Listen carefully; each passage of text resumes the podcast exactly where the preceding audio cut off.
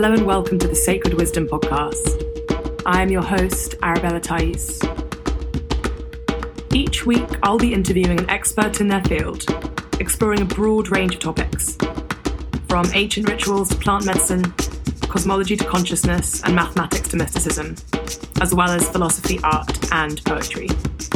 I invite you to journey with me as we rediscover sacred wisdom and examine cutting-edge research, in the hope that we might deepen our connection, not only to the cosmos and the world around us, but to each other and ourselves.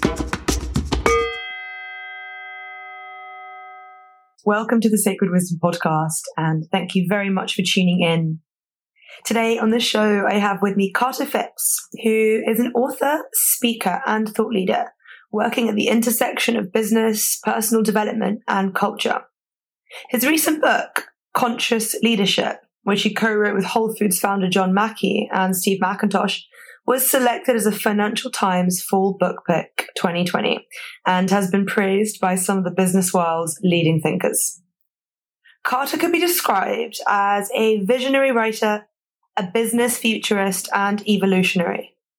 He co-founded the Institute for Cultural Evolution, a non-profit social policy think tank based in Boulder, Colorado, which is inspired by the insights of integral philosophy and seeks to better understand and influence the cultural roots of America's challenges.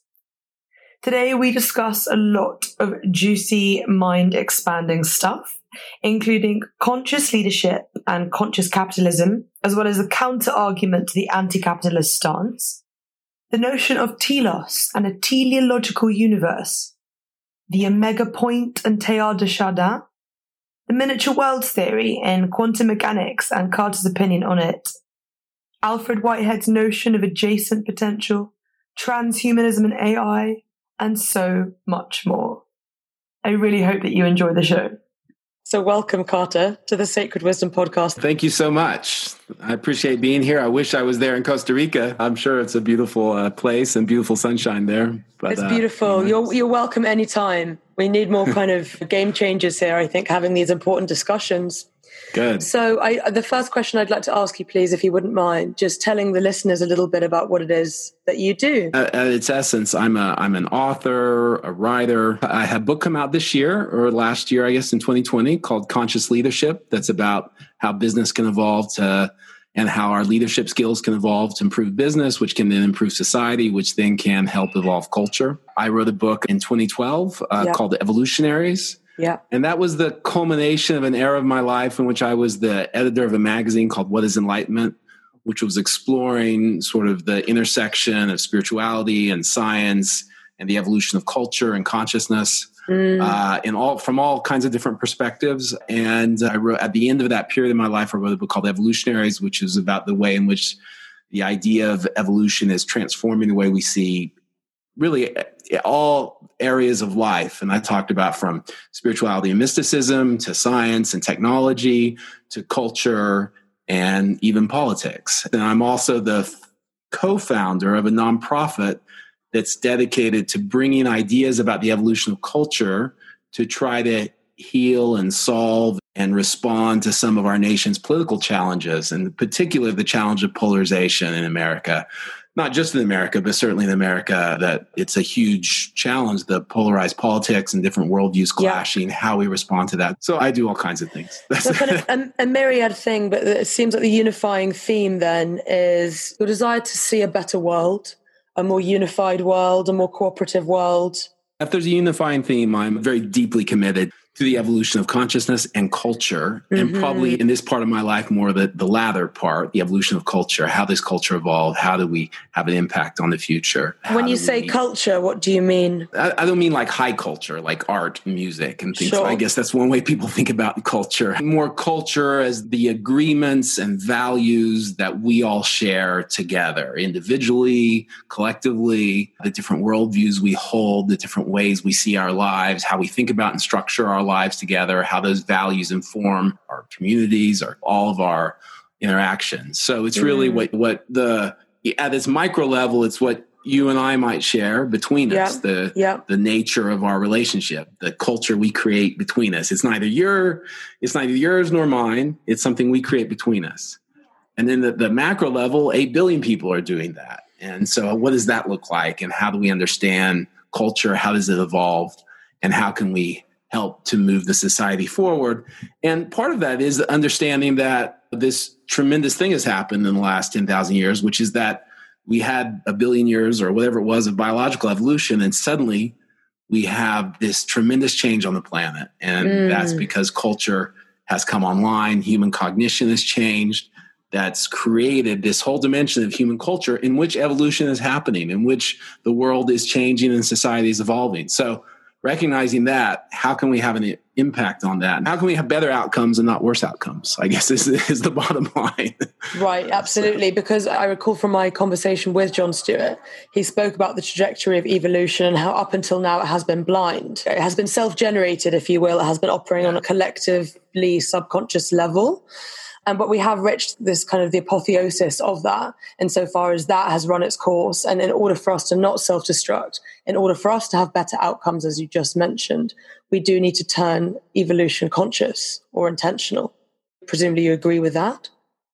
I'd agree. I think I might see the history of evolution a little bit different than John might, but essentially I think we agree with however you see the history of evolution. Whether extending beyond biology, is there such a thing as cosmological evolution that has led up to the last 1.5 billion years of biological evolution or 13.5 billion years of cosmological evolution? Whatever's got us to this point, we're in this position as a culture, as a species, where we have to be much more cognizant about how we go forward. We can't just allow nature to take its course, so to say. Absolutely. And I think as we understand the history of this kind of the truth of this sort of evolutionary picture, which is very recent, only last 100 to 200 years, it adds to the urgency that we have to wake up and move maybe at right angles or counter to our natural, some of our natural instinctual predilections and be more conscious about how we're going about this whole entire project. I couldn't agree more. And the reason I asked you about culture and to delineate that term is because I think what is so problematic is the nature of culture on our planet. We don't just have a homogenous culture. We have many different human cultures with different systems of values and they're incongruous with each other. But I think the problems we face as humanity necessitate global change. They don't just necessitate change within the US or within the UK. It's like, how do we cooperate, build momentum together with such disparate cultural values? Do you know what I mean? Yeah, that is the question of the moment, I think. It's a huge question, probably the question of the century in some ways. Interesting. It's an issue because on one hand, we can talk about global society and we can talk about the need to wake up and we have global issues that touch us all. And we can talk about the need to address those in the global context and all that's really important. But also the reality is that a culture isn't one monolithic block. Suggest. And there are different worldviews that are active. And this is part of what the sort of the foundation of the think tank I helped co-found was the idea that we have a certain worldview here in the States, even in the United States, right? Let's say in America, there are very different worldviews, very different value systems that are active. How do we negotiate between those?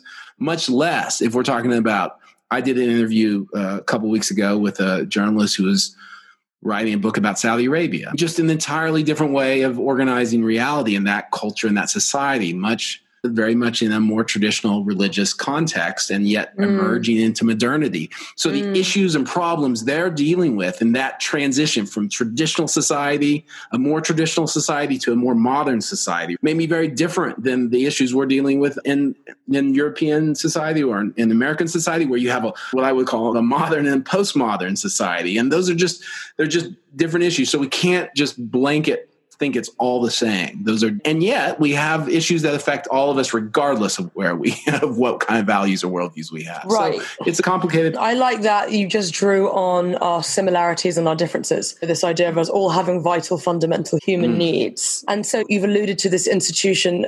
I'm right in thinking that's the Institute for Cultural Evolution. Yeah, that's correct. Is that right? And but that's just looking at the United States. It's mostly focused on the United States. Maybe over time we'll do something more, but we're trying to stay focused. Just do one thing at a time. I think that's probably quite a good idea. Yes, exactly. We're just one step at a time. Big.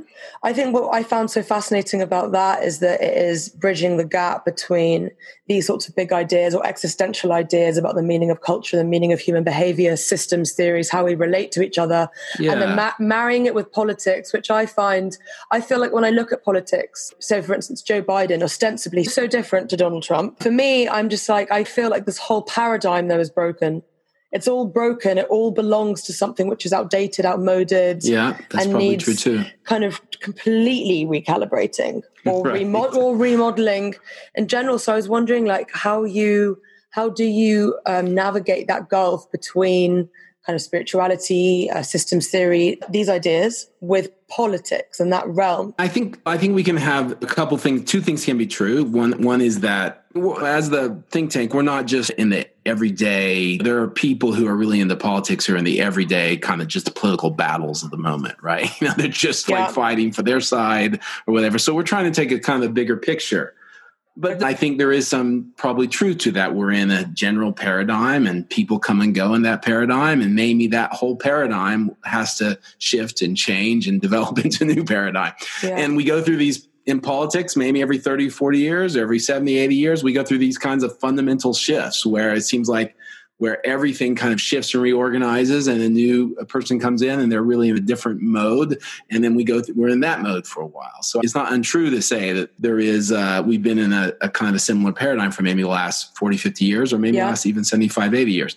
That being said, I don't think Trump and Biden are like each other either. I think they're different and they'll have different impacts. And so I think in some ways both are true, but nevertheless, I think when we're talking about American politics, or as Jon Stewart, I think, probably pointed out in your podcast, there are things in culture and in society that government needs to do, and it needs to do well. And it needs to, and as we create, as the problems of the 21st century hit us, whether they're political or geopolitical or military issues or environmental issues or ecological issues or climate issues, whatever they look like, or technology issues, the government needs to be able to do things and do things well. It needs to be, and at this point, it doesn't do those things. It can't. Right. It's so divided. And there have been times in our history when government has been able to be effective, either in big things or even in small things.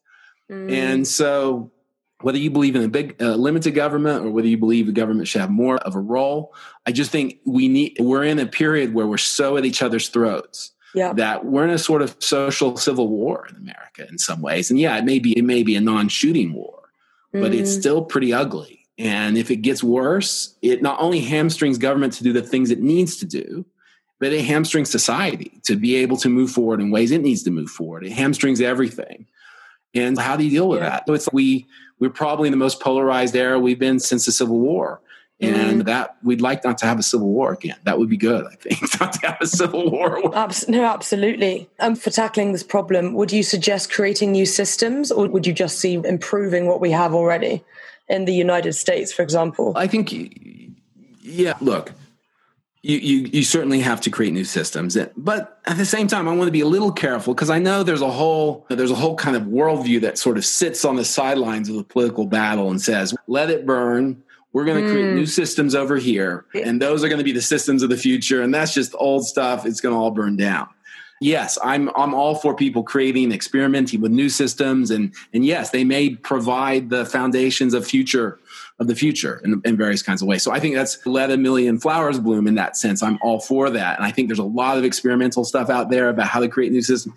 I think that's great, but sometimes that's done with that's an old tired worldview. Let it burn. And I think that's not always healthy. I think we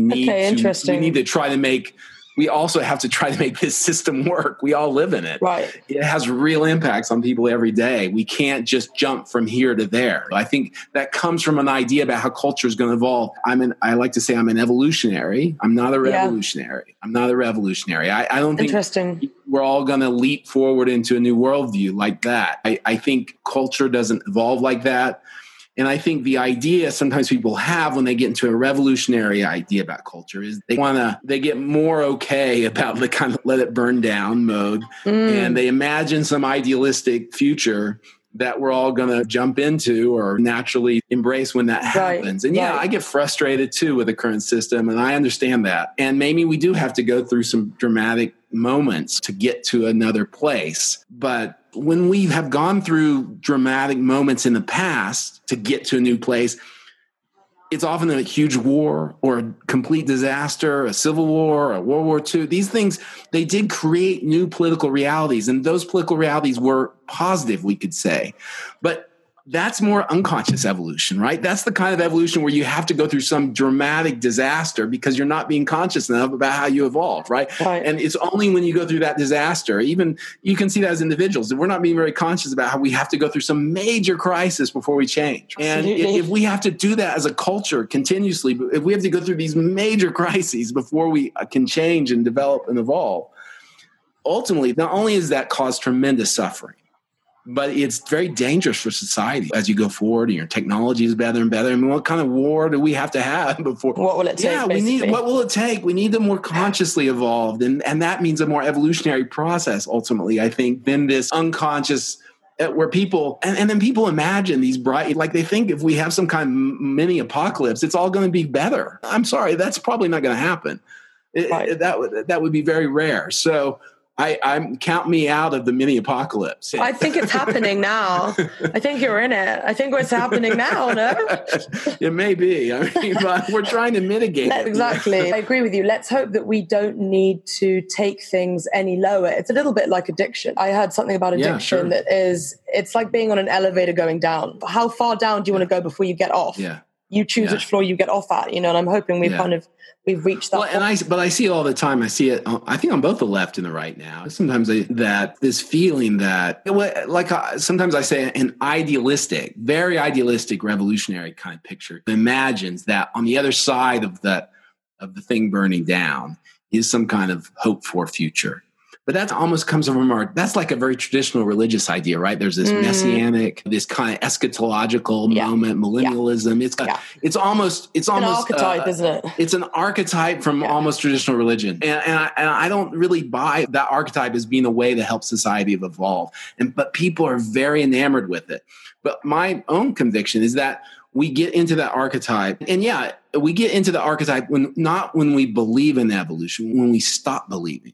When we stop believing that things can change, that's when we reach for these messianic, dramatic solutions.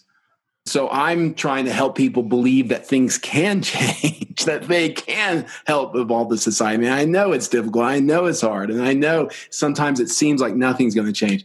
But the antidote to that is look back at history and how much has changed over time, how much has evolved. So we have to take heart from that and think the more conscious we are, the more we can have an impact. Anyway, that's my particular conviction. Amazing. Thank you. Yeah. So you're an optimist. I am an optimist, but I'm a realist. I'm a realist, though. But I feel sure, but they're not incompatible. They're not incompatible. They're not incompatible. A realist and an optimist, but not an idealist in that sense. Not like, and not a, and an evolutionary, not a revolutionary. So let me ask you then, let's apply the same kind of dialectical thinking to the notion of capitalism.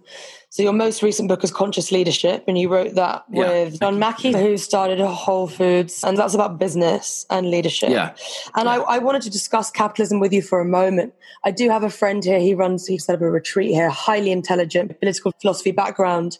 Yeah. And he's written several articles for magazines where he's essentially taking the stance of an anti-capitalist. Yes. And he mentions, so I'm not an economic theorist. I understand very little about it, but I'm obviously interested. Okay. He considers himself anti-capitalist, and he would argue that the very notion of conscious capitalism is itself a paradox. Sure. And I was wondering how you would counter that argument, and maybe if you want to talk a little bit about your book and what that is putting or proposing. Yeah, I think he's wrong, but I would add to that sometimes you have to be careful about definitions here. Sometimes people define capitalism as all the things they don't like about capitalism. And then all the things that we all like about capitalism, that's not capitalism. That's just whatever. That's all the good stuff. So sometimes people can define the problem differently or define the... So it's sometimes definitions matter when it comes to this. But the book is called Conscious Leadership, and it is a kind of a sequel to Conscious Capitalism, not so much about capitalism or business itself, although there's some about that in the book. It's more about the position of the individual, the leader, how we evolve as leaders and how we evolve as business leaders, but also just as leaders in society, ultimately, how we become better leaders in order to be more, to shepherd our society and our businesses and our organizations so they can evolve in more conscious ways and be expressions of the higher parts of ourselves, not the lower parts of ourselves. So that's the simple answer to that. Now, the larger answer I would say to him is that, again, it depends on how you define capitalism, because there's a lot of aspects of capitalism, the way we've currently constructed it, I don't like either. But the idea is that let's not throw the baby out with the bathwater. Let's improve it. And one of the ways we improve it, obviously, we need government to regulate it appropriately, and that's all positive. But anything improves better if it improves better naturally. And how does it improve better naturally? If the people who are leaders of this system we've created are themselves more evolved and more able to shepherd it into the future and to change it and to develop it in all the ways we want to see. And yeah, there's a lot of aspects of the crazy financial world of in this moment and the sort of casino-like world of the financial system. There's a lot of elements I'd like to see change so they can better benefit the long-term goals of society. But what we also have to realize is we have 250 years of data here, which is you and I having this conversation, you being able to go to Costa Rica and live there. I mean, every dimensions of our lives have been transformed. Between the 13th century or the 12th century or probably the 8th century, who knows, and the 1750s or so, not a lot changed in terms of technology, in terms of the way people lived. And there's a few people at the top, a lot of people in the bottom, and that was about it. And we have a few fluorescent cities that would emerge here and there that would have some wealth and maybe a little bit of a middle class, but not much for years and years. And then we have the world changes over 250 years. The world dramatically changes. And we stand on the shoulders of that to a degree that most of us can't even realize because we're such beneficiaries of it. We have no idea what it really would be like to live in 1750 or 1650 or before. And that all has to do a lot with the way in which our economic lives have been constructed. So you want to criticize it, want to improve it, want to change it? Great. But don't take the ladder out and so we all fall down. Don't throw out the baby with the bathwater. If you don't understand that history and how it's developed, it's got tons of problems. Boy, we got lots of problems. It's got environmental problems, ecological problems. That baby is also really important. It's what allows us to be aware of so many things that we need to be aware of to move forward. So let's go forward, not take this massive step back. And sometimes I think when people criticize it, that's what they mean. I just think they maybe don't have that historical perspective as deeply as they should. Okay. If that makes sense. That's interesting. Yeah. So it makes perfect sense. By the way, that had always been my intuitive approach to this, is that capitalism as it is needs fundamentally recalibrating, but I didn't feel like capitalism was inherently evil. And I didn't feel like people who had, because they had money, were inherently evil or whatever. No. I could just see that it wasn't working. And that regenerative business was the way forward, and having businesses which actually feed back, and that money in abundance was generated at the same time as engaging in the energy of reciprocity and helping the planet. Yeah. You know, the idea that you could create something and then sell it to someone else and they find value in that, and you can do that. We don't want to get rid of that. Does anyone want to get rid of that kind of entrepreneurial quality that you could do those kinds of things? It drives innovation. Yeah, it drives innovation.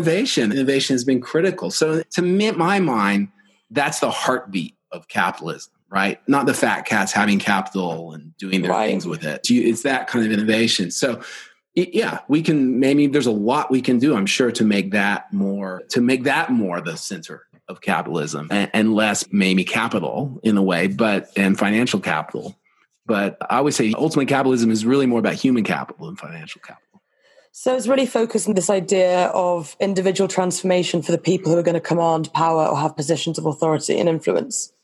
The book was, yes, leadership. Right. Exactly. That's what it was, but for all of us, really, but definitely for those who are going to have power and influence, even more so. Absolutely. How do we elevate humanity, and how do we expedite our own cultural evolution through business? Do you have any kind of ideas around it?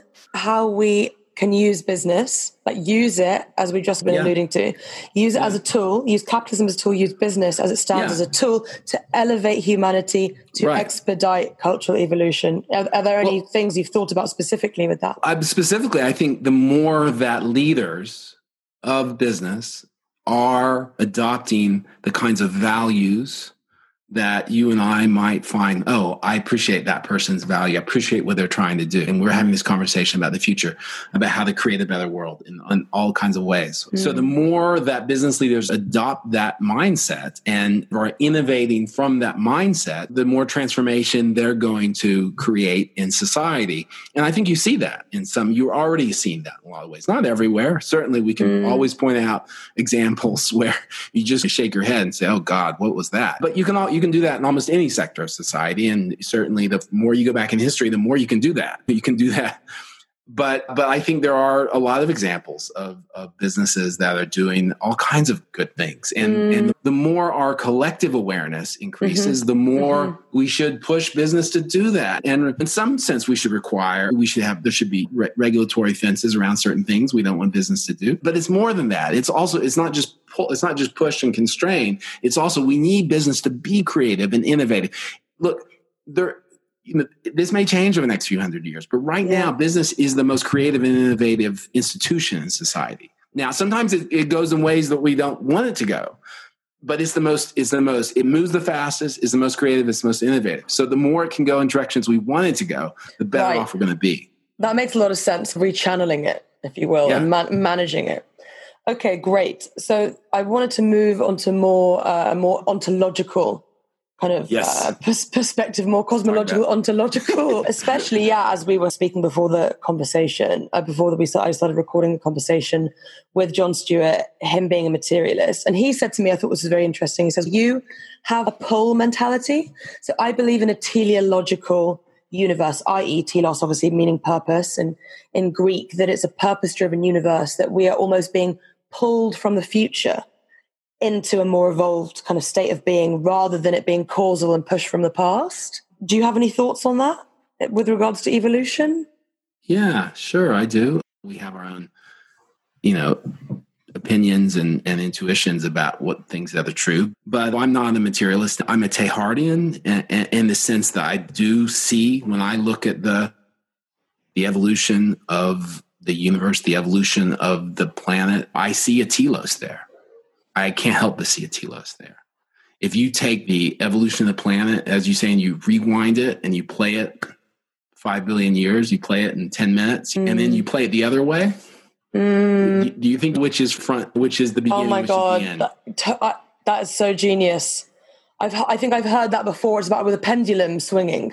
Yeah. You see a ball swinging on a pendulum and then you replay it. You don't know which way it started. Oh, yeah. That's amazing. It's tripping me out. I love it. But I think you would with the planet. I think now telos doesn't mean that everything is predestined. It doesn't mean that there is a specific outcome. I'm not necessarily Teilhardian, and I think it's leading to the ultimate omega point. I don't know that. I'm agnostic. I don't know he had this omega point idea at the end of his evolution. What is the omega point? You're talking about Teilhard de Chardin. You cut out, by the way, a minute back. So you're talking about Teilhard. No, don't apologize. Teilhard de Chardin. Yeah. What is the omega point? He was a Catholic mystic and evolutionary theorist. Yeah. And he had this sort of idea of this omega point at the end of evolution was providing the pull.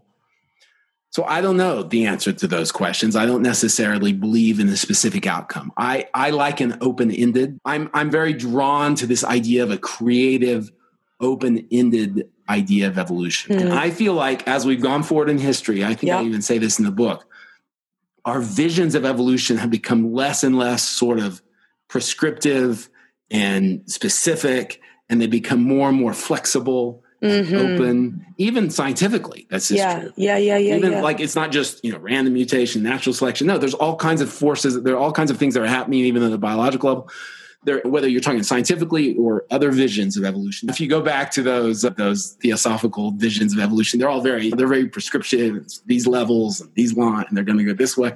Right. And I'm not saying that there's no order or structure to this process. Mm-hmm. I'm just saying I argue for a creative, open-ended nature of evolution. But I think there's a telos. There's something drawing us. There's something in the water, as they say. Right. That's part of this. That's part of culture and part of. And I think we can. Yeah, that's my intuition. That's my sense of what's true.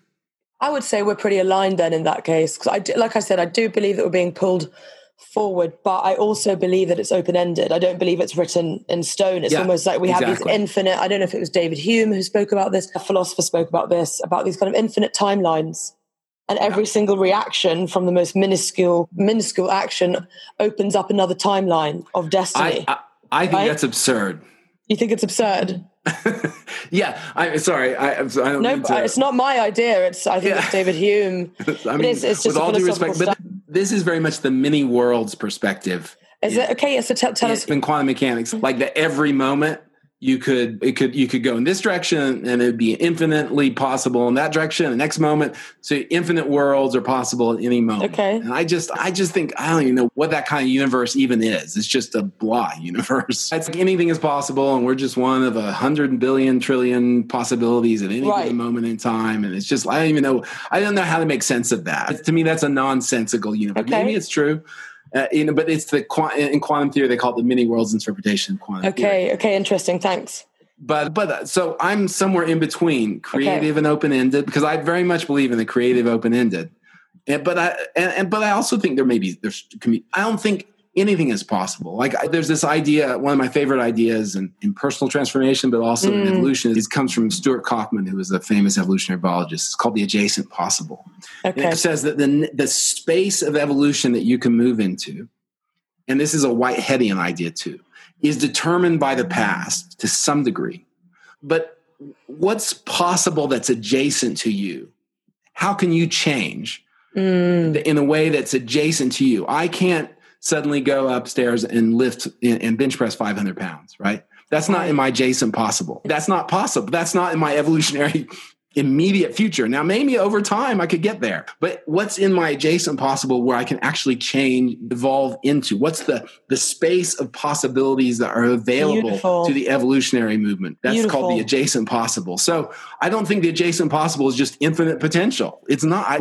Culture can't just change. You and I just can't snap our fingers and in some quantum moment recreate our lives. The past matters. Yeah. But the past is not determinative. There's spaces of creativity and openness and the ability to shape and change the future through our own choice and awareness. And that's all we need. That's the beauty. We don't need infinite potential. We need some potential. We need a spark of potential. We need some freedom, some creativity, something that's not determinative by the past. That's what you and I need. That's what we need as a culture. And I would say that is also speaks to evolution. So it's not that the past doesn't matter. It's not that anything can happen.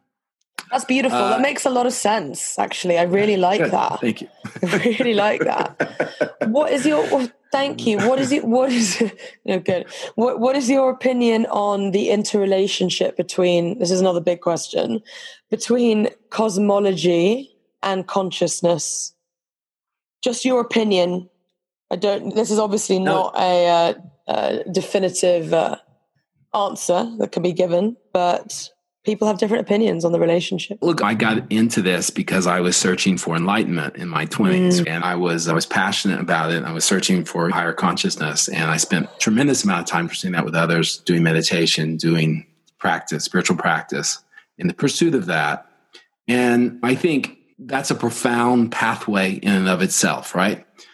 The discovery of one's own deeper interiors, the discovery of all the dimensions of one's consciousness, or at least some of those dimensions, and the discovery of kind of consciousness itself as this kind of, when we meditate, we get in touch with something that's this kind of a non-personal level of consciousness, of this kind of awareness. Mm-hmm. And I think that's the kind of pursuit of mysticism through the ages.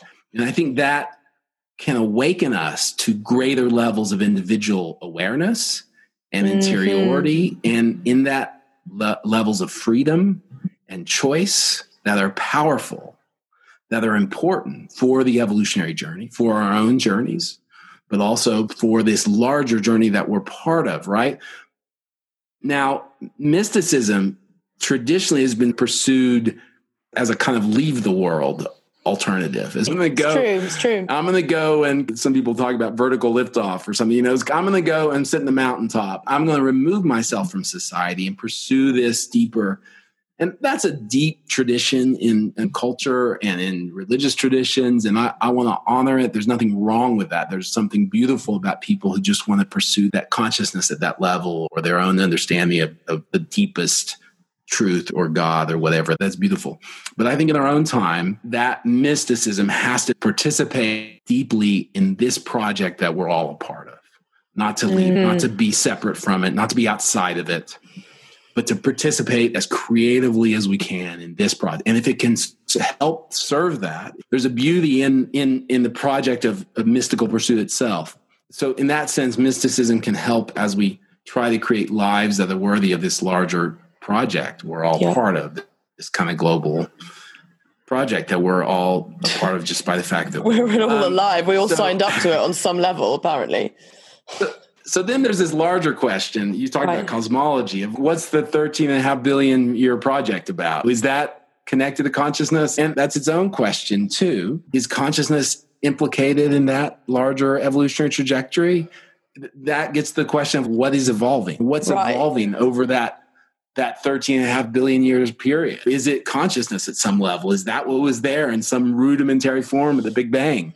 Some people talk about information being. Yeah. And I like that in a way, because information feels like intelligence, confirmation. It's like closer to consciousness than materialism. People talking about materialism, but I don't know what materialism is at that level. You're talking about information. So yeah, down there in the basics of reality, is there something like consciousness or information that's this kind of panpsychist view that is itself the kind of the agent of the evolution is acting, or the agent of evolution itself that is moving forward? Yeah, that's how I see the universe. That's how I see the evolution of this big cosmological process in some form. Now, what it looks like exactly, it may take us centuries to understand that fully, but even the way people speak about it, I think there's something, was it just an accident that there was this particular Big Bang? And then as Brian Swim likes to say, you know, you take hydrogen gas and you leave it alone for 13.5 billion years. And you get giraffes, rose bushes, and you get giraffes, you know, it's okay. That's unusual. That's not something you would expect. So it feels like there are mysteries to understand about that we have not understood. Absolutely. That's why consciousness is still the biggest mystery to the scientific community. It's what confounds it the most, why it's still the hard problem. Yeah. I think you and I have very similar views on the nature of reality. Again, I'm still discovering it and processing it and exploring it. And it keeps developing my ideas. But intuitively, I do feel like consciousness preceded matter. Certainly consciousness preceded life on this planet, and that there must be, this is just my opinion, and that there must be some sort of law pertaining to consciousness and the evolution of it for it to become as complex and elaborate as our own, which preceded life emerging kind of ex nihilo, that ontogenesis, that moment where chemistry became biology. That in itself is highly intelligent. That in itself has some level of consciousness. It might not be like the kind. For me, it actually makes completely logical. If you apply logic, it makes completely logical sense that consciousness preceded matter. Yeah. It doesn't make any sense that consciousness would come out of something as ostensibly unconscious as matter. What was there? What was seated there already? I think that this stuff is so beyond what we can fathom and comprehend. There's dimensions of reality and layers to this shit. There's, 96% of the universe is dark energy and dark matter. We don't even know what that is. As far as we know, right? There's so much we don't know, right? There's stuff going past. And the more we know, the less material everything seems. Well, 100%. You know, there's stuff going past you and I right now, gamma rays, X-ray, whatever, all this stuff, radio waves. We can't perceive that. Yeah. It's just beyond the doors of perception. Well, William Blake, if the doors of perception were cleansed, man would see everything as it is, which is infinite. Yeah. So there's this kind of infinite temporal energy going on at the same time we're living within the confines of space and time. Yeah.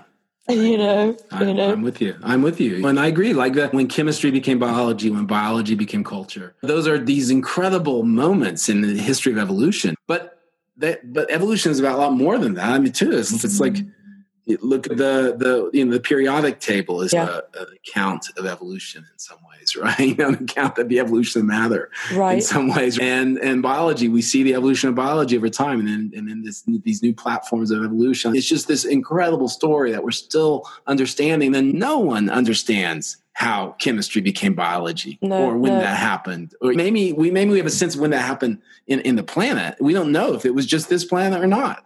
Yeah. Did that happen once and that was it? Did it happen on this planet, on other planets? Were we the first? It's conjecture. Much less when biology became culture. And the best some people do is they try to explain it away as if it's not a big deal. Yeah. And as if one person can provide all the answers to that. What really scares me, though, is the evolution of technology, AI. Because there's a lot of people I meet, because we are living in this unprecedented time of rapid exponential growth and evolution in bad ways and good ways. Exactly. Yeah. So I know a lot of people who fall less in the spiritual camp. And who it's almost like their kind of thwarted spiritual desires have been rechanneled into technology. Oh, I know. The transhumanists are totally like that. They're like Teilhard, because there's a reason Teilhard de Chardin anticipated the internet, because he was this kind of, they're like the materialist versions of Teilhard de Chardin in a way. That's interesting. What is transhumanism? Transhumanism is this kind of, it's almost like an ideology of exponential technological growth that's going to quickly transcend what it means to be human and reach this kind of singularity where that we can't predict what happens on the other side, because AI will be more intelligent than us and it will create its own future in ways that are impossible to comprehend on this side of it. I always find that this is more theoretical in some ways, but it's always interesting to me, like in some of the great evolutionary theorists, Sri Aurobindo, his idea was that eventually consciousness would infuse matter in the same way like our bodies. Supermind. Our bodies are infused with, our biology is infused with intelligence in some kind of way. Like consciousness eventually would infuse all matter in the universe. That was his vision of where this is all going. But in some ways, transhumanists are just like that, because they think like information, like in the same way that my iPhone, the matter has become infused with information, like information at a technological level is going to eventually infuse the entire universe. It's this very supermind vision at the transhumanist level. It's just interesting. It's like the material side of that same vision. It's interesting. But in a way, consciousness does already suffuse the universe, because I believe in a cosmic consciousness. I believe also that our minds are entangled, things like prophetic dreams, clairvoyance. Yeah, it's because we're going outside the space. This is what I believe, that we're going outside that space-time continuum. We're leaving this dimension on some sort of astral, etheric level. I don't really understand. So it's like what they're predicting is going to happen, information being infused in the universe. That's, as far as I'm concerned, that's already happened and happening. Go ahead. No, go ahead. I was just going to put this out there as well while we're at it. I also believe that there are other dimensions of consciousness that do not originate on this earth, which are aware of us, which have the technology to be able to visit us. And they're looking at us like watching an episode of Jerry Springer, just like completely fucking appalled. Okay, they have war, they have famine, they rape each other like this. And they're like, oh no, this is kindergarten consciousness. Do you know what I mean? Because they're on such a more evolved plane of being, which is so much more unified. I don't know whether I should hope that's true or I should fear that's true. So long as they're benign. So long as they're benevolent. So long as they're benevolent. But I do believe... Go on.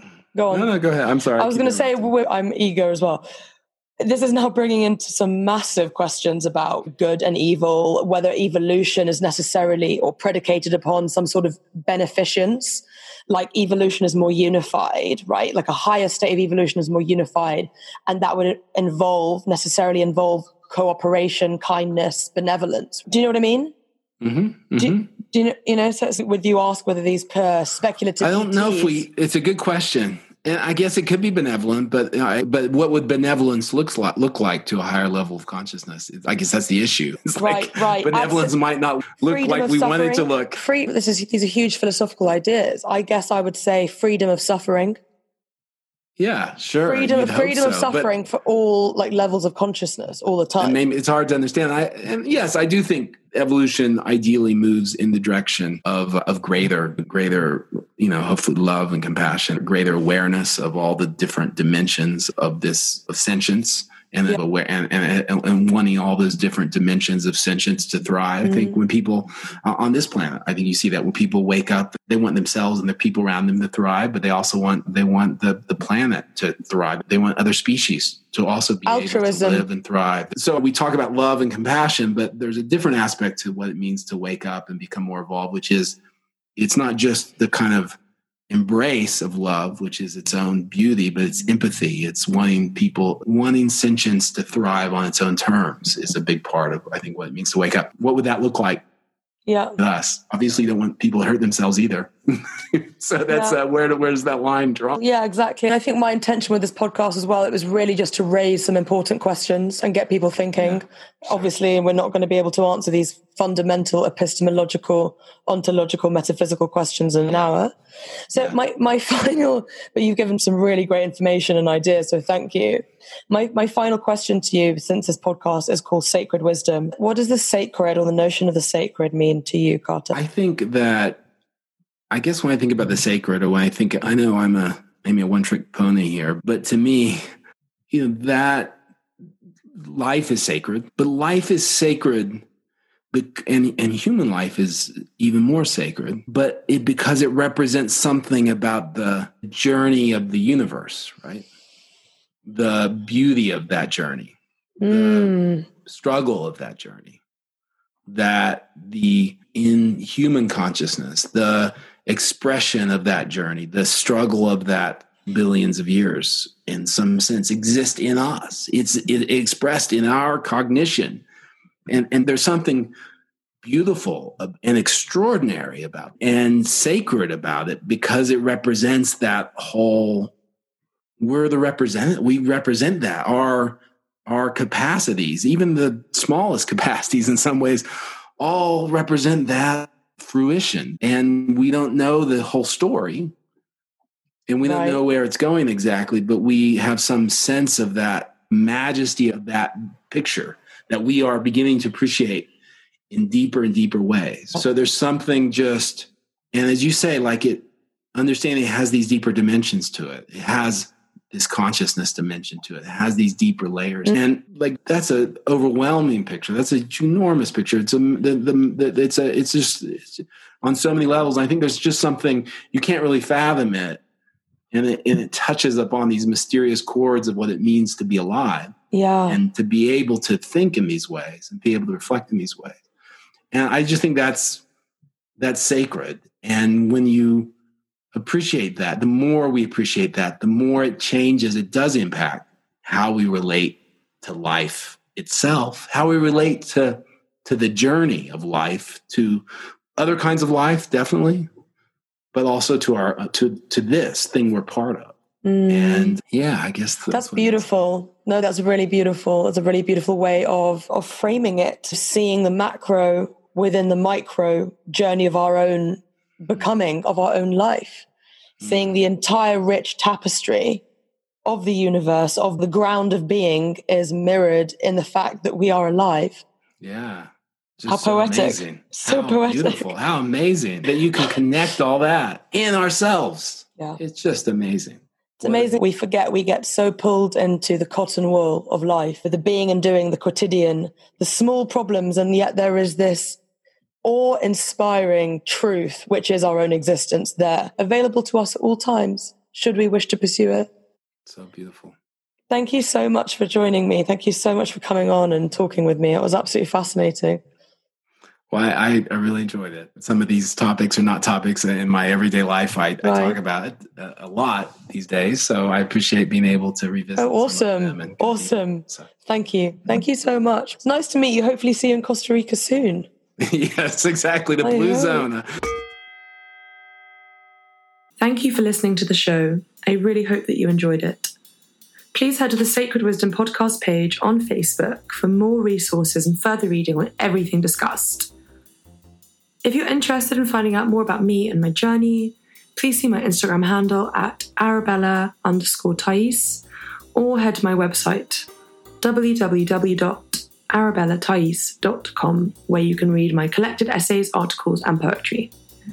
If you wish to contact me, there's a contact form on there, so I recommend using that. If you are enjoying the podcast thus far, I have two requests. Firstly, that you subscribe to the podcast. That way you won't miss out on any content.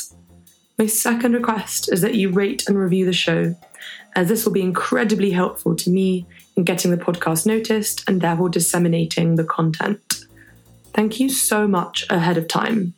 I promise to read each and every single one. Okay, have a great week, and I hope to see you next time on the Sacred Wisdom Podcast.